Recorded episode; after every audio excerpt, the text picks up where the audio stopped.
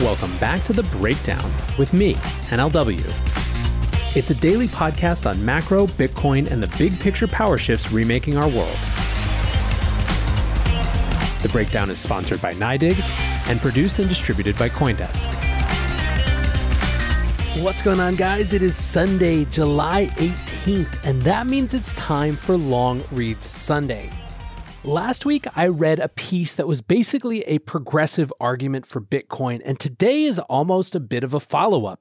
It's by Andrew Bailey and Bradley Rettler, two folks who have been on this show before, talking about Bitcoin and philosophy and just the heterogeneity of political philosophy that actually exists within the Bitcoin sphere.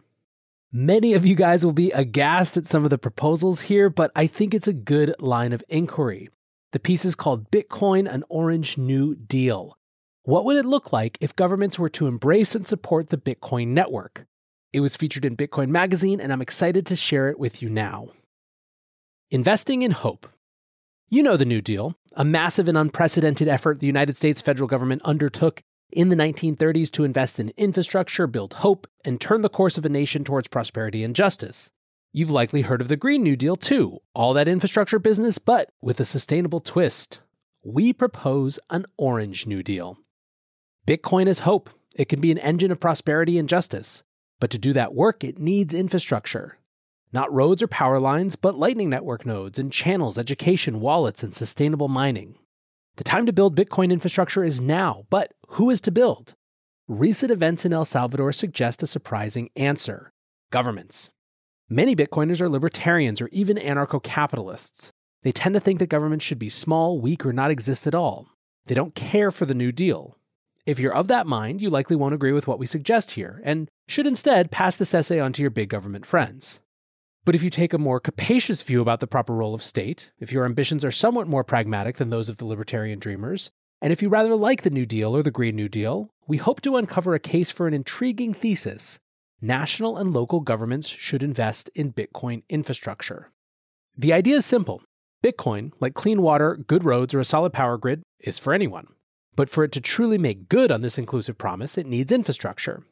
Governments can help accelerate construction of that infrastructure and so create new opportunities for prosperity and financial inclusion.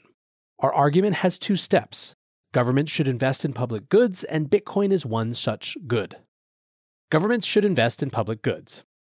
Focus on the idea of a public good, which has three parts: good, non-rivalrous, and non-excludable.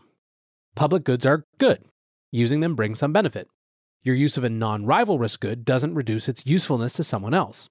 You can enjoy the wide violin-like vibrato as heard in a Wingy Malmsteen concert, for example, without diminishing the enjoyment of the metalhead next to you. A good is non-excludable to the extent that it is very costly to prevent non-paying consumers from accessing it. A flourishing mangrove forest has all sorts of benefits for nearby ecosystems, and it'd be hard to prevent those benefits from accruing, for example, to local fisheries. Why should governments invest in public goods? Many point here to coordination problems. Clean air, for example, is good for everyone, and its benefits spill over even to those who didn't pay for that clean air. But who will pay for it? What's needed here is coordination. We all know this thing will benefit everyone, but the marginal benefits to individuals may be too small to motivate them to act on their own. Or perhaps they'd act, but not as much as one might like. The coercive might of the state can coordinate for optimal behavior, goes one standard argument, so governments invest in clean air. So also for a literate citizenry or healthy networks of roads and power lines. Governments are supposed to wield their power to coordinate towards goods that would otherwise go underdeveloped.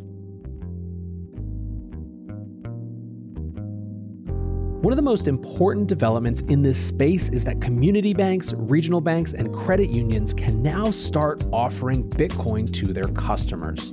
That's right, checking, saving, and now Bitcoin. It's all happening seamlessly thanks to a platform by NYDIG that offers institutional-grade custody and compliance. They're also the sponsor of The Breakdown. And if you want to find out more, go to nydig.com/NLW. That's NYDIG.com/NLW.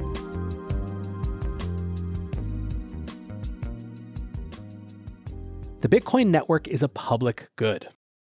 It's useful to distinguish Bitcoin the network, capital B, from Bitcoin, lowercase b, its native asset. We do not claim that Bitcoin, lowercase b, is a public good. It isn't. When you have some Bitcoin, you diminish the use others might have from that quantity of Bitcoin.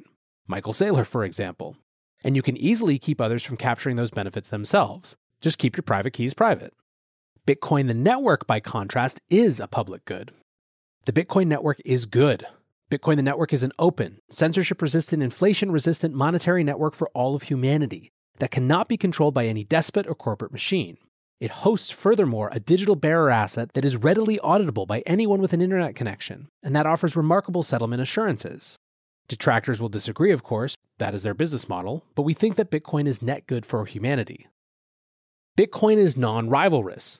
Our accessing the network, accepting payment in Bitcoin, running a node, and so on, doesn't diminish your access. Indeed, Bitcoin is anti-rivalrous. As with other network goods, its value increases the more people access it. The more people that speak Spanish, the more valuable it is to know that language yourself. As more people offer or accept Bitcoin payments, its network grows its usefulness too. There is a wrinkle here. Block space is rivalrous and excludable. Not everyone can squeeze their transactions on chain, and those who pay higher fees get priority. Luckily, though, this wrinkle is ironed out by Bitcoin's Layer 2 manifestations like the Lightning Network that make it possible to transact with Bitcoin with minimal use of precious block space. As for non-excludability, it is here that Bitcoin shines most of all. It is very cheap to access the network, a smartphone will do, and it is very expensive for anyone to stop you from doing so. States have tried, mostly without success. The software that keeps the machine running is free and open source. Anyone can take a look under its hood, make modifications or upgrades, and build new applications atop the network's fundamental layer. What makes this all possible is, in a word, infrastructure. Public Lightning Network nodes, a healthy swarm of full Bitcoin nodes validating new blocks, miners that gather transaction into blocks and secure the network, educators who show us all how to navigate the space safely, hardware wallet manufacturers who enable secure transaction signing, and Bitcoin Core developers who maintain the network's main open source software. The most obvious way to promote the public good that is the Bitcoin network is to invest in infrastructure along these lines. We could trust private actors to invest, but we might also want governments to contribute too, to accelerate access to Bitcoin, to provide healthy competition, and to coordinate towards optimal outcomes. Let's get building. With those two steps in place, the conclusion follows. Governments should invest in Bitcoin infrastructure. Let's make that proposal more concrete. What could governments actually do here? We know the New Deal: public works, roads, hospitals, airports, dams, and sweeping regulatory changes. What could an Orange New Deal look like? A mighty host of building opportunities here await funding. For example, internet access, open Wi-Fi networks, satellite access for remote regions, subsidized mobile data plans for those that need them. Lightning Network nodes, lots of inbound and outbound liquidity, and with a steady network presence and low routing fees. Developer support, sponsor developers or projects with grants, and so promote innovation and better user experiences across wallets, nodes, mining pools, and protocols built atop Bitcoin's main layer. Education, training in self-custody, spending and receiving Bitcoin, paying employees in Bitcoin. Translation, bringing educational materials into every major language. Accessibility, adapting Bitcoin educational materials, wallets, and hardware for use by members of, e.g., the deaf or blind communities. Community wallets. These occupy the middle ground between full self-custody and fully centralized custody. Think here of the Bitcoin Beach ecosystem. Sustainable mining, new dams, wind farms, solar mines, and geothermal mining operations to keep the network secure in an environmentally friendly way. Fair and consistent tax and accounting rules. National and local regulators have opportunities to coordinate here and thus save Bitcoin users, aka citizens, from a host of headaches and pitfalls. Direct Bitcoin payments. Cash payments in a depreciating sovereign currency work well when immediate consumption is the goal. But for redistribution with a longer time horizon in mind, reparations for example, governments should give away the ultimate anti-inflation asset, Bitcoin. This needn't involve new taxation or debt. Many governments already have significant Bitcoin holdings seized from criminals. Every payment of this kind would strengthen Bitcoin's already formidable network effects and stimulate further interest in the network. Some of these tasks are more apt for national or state or provincial governments. Others work better at the municipal level. Each will contribute to the Bitcoin network and its liberating use, not just for citizens, but for people across the globe. Objections answered. The New Deal was not without controversy. An Orange New Deal would inevitably find detractors too. The objections would come from two sides: Bitcoin skeptics and Bitcoin advocates. Bitcoin skeptics claim that Bitcoin struggles to scale, is available mostly for the educated and wealthy, or causes environmental harm. But note, the investments described above would cut against each one of these objections. Lightning Network infrastructure helps Bitcoin scale. Education and development expand access to the network. And investment in sustainable mining operations drive hydrocarbon-burning miners out of business. The investments we advocate, in short, don't just make Bitcoin's benefits more widely available. They also make Bitcoin better on balance. The argument of this essay supports measures that would help alleviate the very problems these skeptics raise. Some of Bitcoin's most ardent advocates will object that state sponsorship of Bitcoin infrastructure isn't very cypherpunk. If states get involved, the story goes, they'll mess up the network by attempting to censor transactions or extract rent. We reply, the Bitcoin network is already large and robust, and the software on which it runs is free and open source. Any extra gadgets that connect the network empower their users to access something that is itself beyond the control of any state or corporate despot.